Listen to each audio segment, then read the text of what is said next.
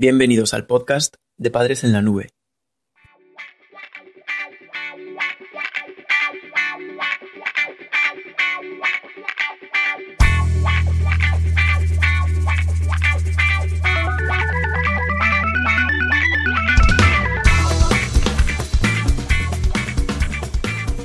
Hola madres y padres en la nube. Este es nuestro primer episodio del podcast y vamos a hablar, como no podría ser de otra forma, de las características de los adolescentes.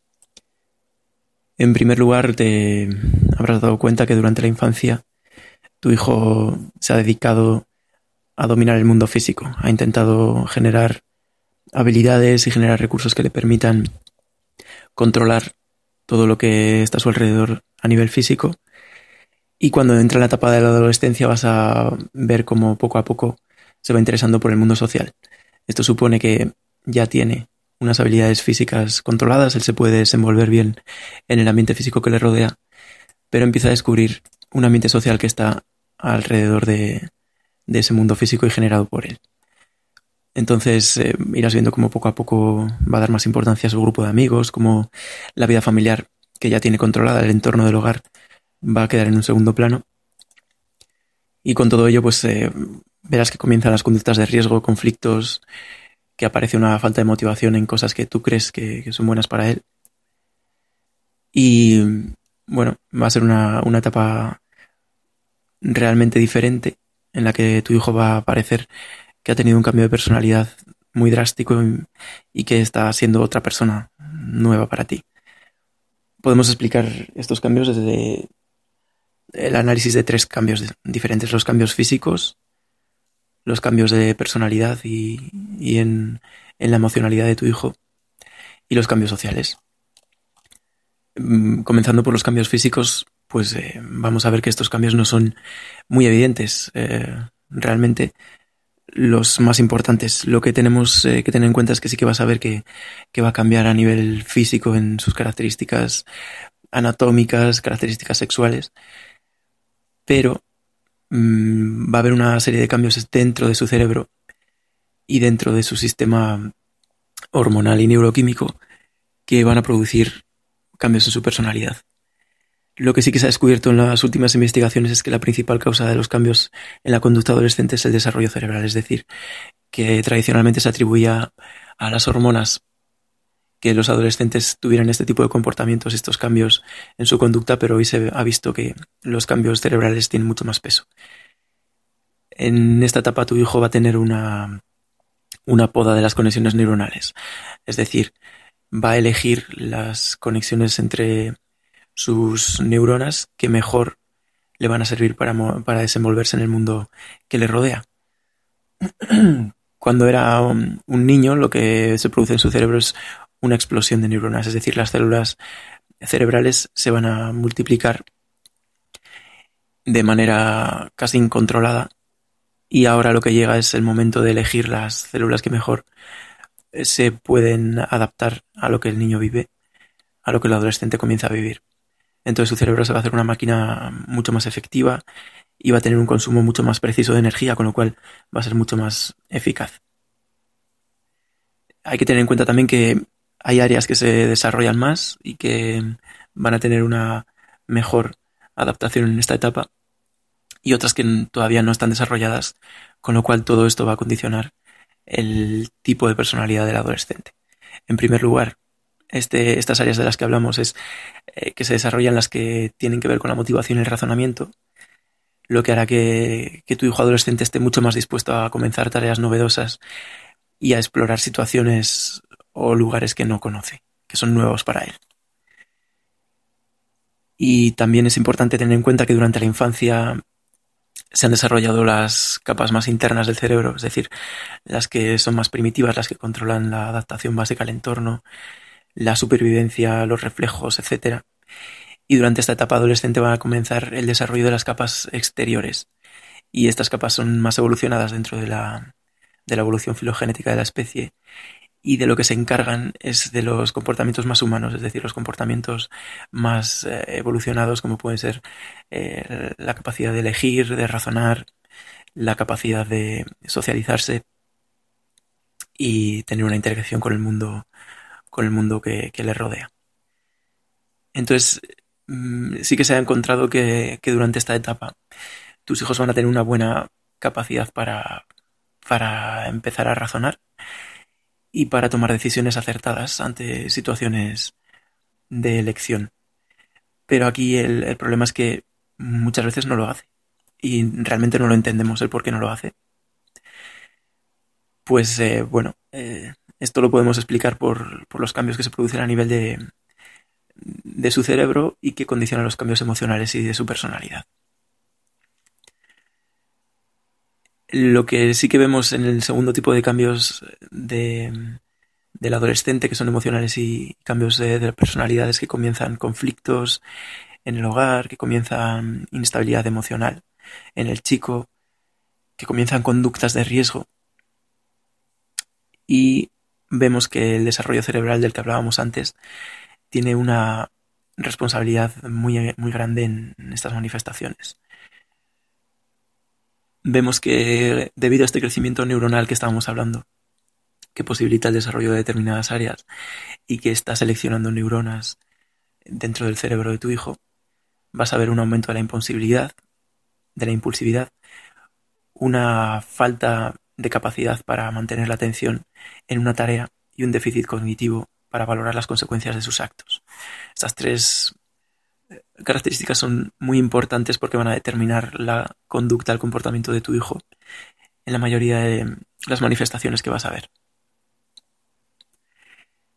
Y muy importante también aquí es que el adolescente tiene una gran capacidad de disfrutar de las recompensas y de sentirse amenazado, es decir, de experimentar miedos. La adolescencia es el periodo de la vida en el que más capacidad se tiene para disfrutar de un refuerzo, para disfrutar de lo bueno de la vida, pero a la vez también es la etapa en la que se tienen más miedos y se tiene más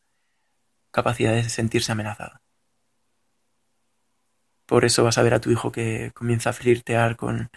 nuevas ideologías, con, se va a acercar a tribus urbanas, a contenidos en Internet que puedan ser violentos, sexuales, a drogas, que comience a practicar deportes de riesgo. Y todo eso es porque comienza a experimentar entre los dos extremos de recompensa y miedo.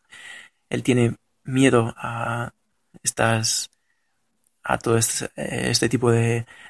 de opciones que le ofrece la sociedad, pero a la vez tiene una gran capacidad de sentirse recompensado por ellas. Entonces es una búsqueda continua hacia estos estímulos con un miedo atroz en ocasiones que se ve vencido por esta, por esta capacidad de obtener recompensas y explorar. Realmente no existe el superadolescente, el concepto de superadolescente de un adolescente que no siente miedos y que no tiene esa capacidad para experimentar la amenaza de las cosas no es así. En, el fondo, dentro del adolescente, dentro de su mentalidad, está esa capacidad de sentir también el miedo y sentir la amenaza. Pero muchas veces puede más la, el, sentimiento de recompensa y la capacidad de sentir refuerzo que esta capacidad de sentir miedo. Bueno, y por último tenemos los cambios sociales, que quizás sean los más interesantes en esta etapa. Ponte en, en, un esquema mental en el que desde que te levantas por la mañana, imagínate que lo más importante en tu vida sería mejorar tu autoestima, ser aceptado por un grupo de referencia y lograr una identidad propia. Imagínate que todavía no eres una persona con una identidad y que necesitas crearla. Necesitas crearla siendo parte de un grupo, un grupo de iguales, en este caso en la adolescencia, y a base de una autoestima fuerte. Todo esto al adolescente le falta y todo esto es algo que va a constituir su pelea diaria y su motivación. Entonces, mm, lo que vamos a ver como adultos, como padres de adolescentes, es que las decisiones que se van a tomar, en muchas ocasiones, no van a estar dentro de un marco racional. Es decir, hemos dicho antes que tu hijo va a tener una buena capacidad para tomar decisiones y que tiene un razonamiento equiparable al de un adulto. Pero lo más importante aquí en estos cambios sociales es que las investigaciones han demostrado que esta capacidad solo se da en situaciones de estabilidad emocional. Es decir, cuando tu hijo se siente seguro y se siente estable emocionalmente, cuando no hay alguien que le perturbe su grupo de referencia, cuando no tiene opciones que le parecen más atractivas porque está mejorando su autoestima o está mejorando su identidad o lograrse esa identidad o ser aceptado por un grupo de referencia. Entonces, las preguntas es, por mucho que esa decisión pueda afectar a su salud o tener consecuencias para el resto de su vida, sí, por mucho que sea esto, él puede tomar una decisión teniendo más en cuenta las características sociales que hemos hablado por mucho que vea cómo sufre su familia por estas decisiones, cómo estás sufriendo tú por esto que hace, sí. Por mucho que intente razonar con él para que no lo haga, sí. Ten en cuenta que estos tres elementos, que esa búsqueda de la identidad, que esa necesidad de tener un grupo de referencia y que esa mejora de la autoestima, van a ser más importantes que todo lo que se pueda pasar por tu cabeza para intentar creer que tu hijo pueda cambiar su actitud. Bueno, pero no todos son problemas, no todo son estudios teóricos que demuestran que el adolescente va a tomar este tipo de, de, decisiones de una manera que a veces nos parece irracional. Podemos encontrar diferentes soluciones basándonos en toda esta investigación que nos pueden ayudar a mejorar cómo nuestro adolescente toma sus decisiones. En primer lugar, como hemos visto que los, adolescentes son malos razonando en situaciones de inestabilidad emocional, lo que podemos plantear es que como adultos tenemos que mantener las normas en esta etapa, tenemos que ser estrictos y tenemos que tener en cuenta que si estas normas em, no permiten al adolescente que tome una decisión porque está muy pautada su conducta, realmente puede ser que, inducido por las normas, no tome una decisión errónea. Eso es una, digamos, una opción que es muy institucional, es algo contextual. Muchas veces como padres podemos tener normas en casa, pero las normas sociales son diferentes. Entonces también deberíamos eh, tomar parte en que las normas sociales sean estrictas de cara a los adolescentes. Por ejemplo, que no pueda haber publicidad sobre tabaco o alcohol. Eh, que vean nuestros hijos adolescentes. Esa es una de las normas que últimamente se han instaurado en España y que son importantes también que a nivel social existan porque pueden condicionar esas actitudes y esas conductas de nuestro hijo. También hemos estado reflexionando sobre la importancia que tiene el grupo de referencia. Lo que podemos hacer como padres es mediar en las amistades que frecuenta nuestro hijo y una forma de hacerlo es buscar que los espacios en los que nuestro hijo se desenvuelve, las actividades a las que acude, eh, que en ellas tenga contacto con, con amistades que sean más sanas, por así decirlo, entre comillas, porque no le hagan tener que tomar decisiones que le pongan en riesgo, sino que tú como padre sepas a ciencia cierta que esas personas que está frecuentando o, esas, ah, o esos contextos o ambientes en los que se mueve no le permitan tomar esas decisiones o no le condicionen o le pongan en un aprieto a la hora de decidir. Por otra parte, también ten en cuenta en esta misma característica que además de que como padres podamos influir en este resultado condicionando el grupo, también nosotros podemos ser em, no hasta el punto de un grupo de iguales, pero sí podemos tener influencia si el hijo se siente integrado dentro de la familia como un grupo de referencia que le ayude a mejorar su autoestima. Y de ahí venía una tercera herramienta que es la mejora de la autoestima. Podemos conseguir que nuestro hijo mejore su autoestima de forma inducida por nosotros y que no necesite buscar esa mejora de autoestima en un grupo de referencia externo a lo que nosotros podamos manejar. Es decir, como padres estamos dando autoestima a nuestro hijo en el día a día,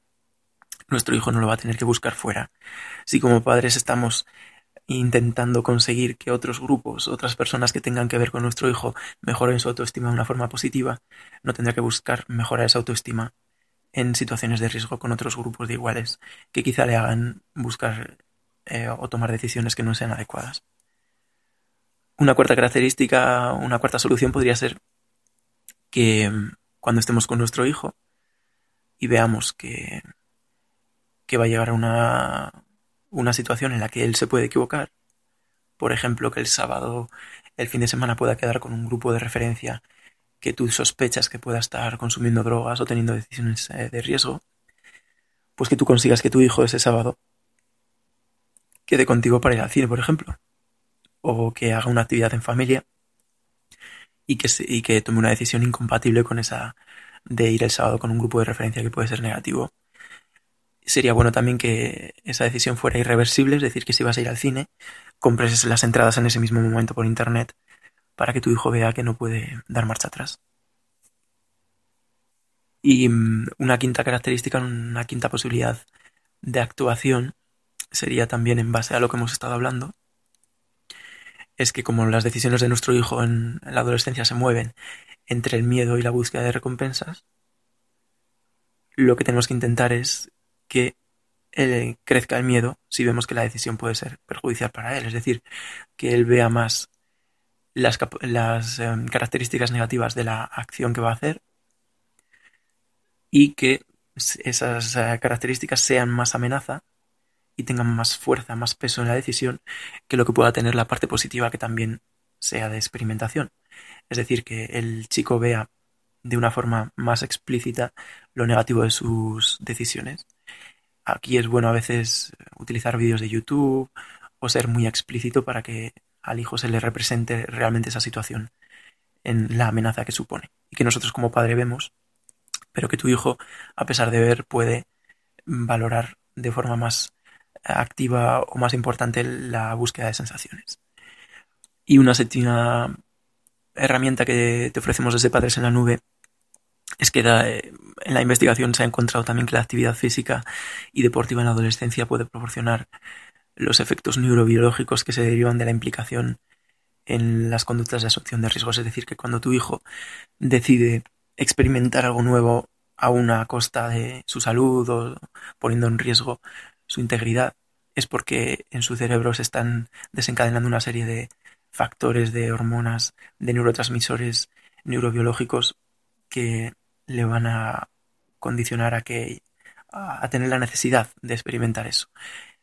Se ha demostrado científicamente que la actividad física, si tu hijo la realiza, va a,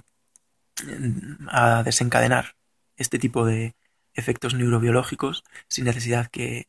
de que tu hijo em, busque esa conducta de riesgo. Es decir, que si ya lo consigue con el deporte, se le van a quitar eh, las ganas de hacerlo con conductas que le puedan además conllevar una serie de consecuencias negativas. Pues muchas gracias por escuchar el podcast y nos vemos en el siguiente episodio.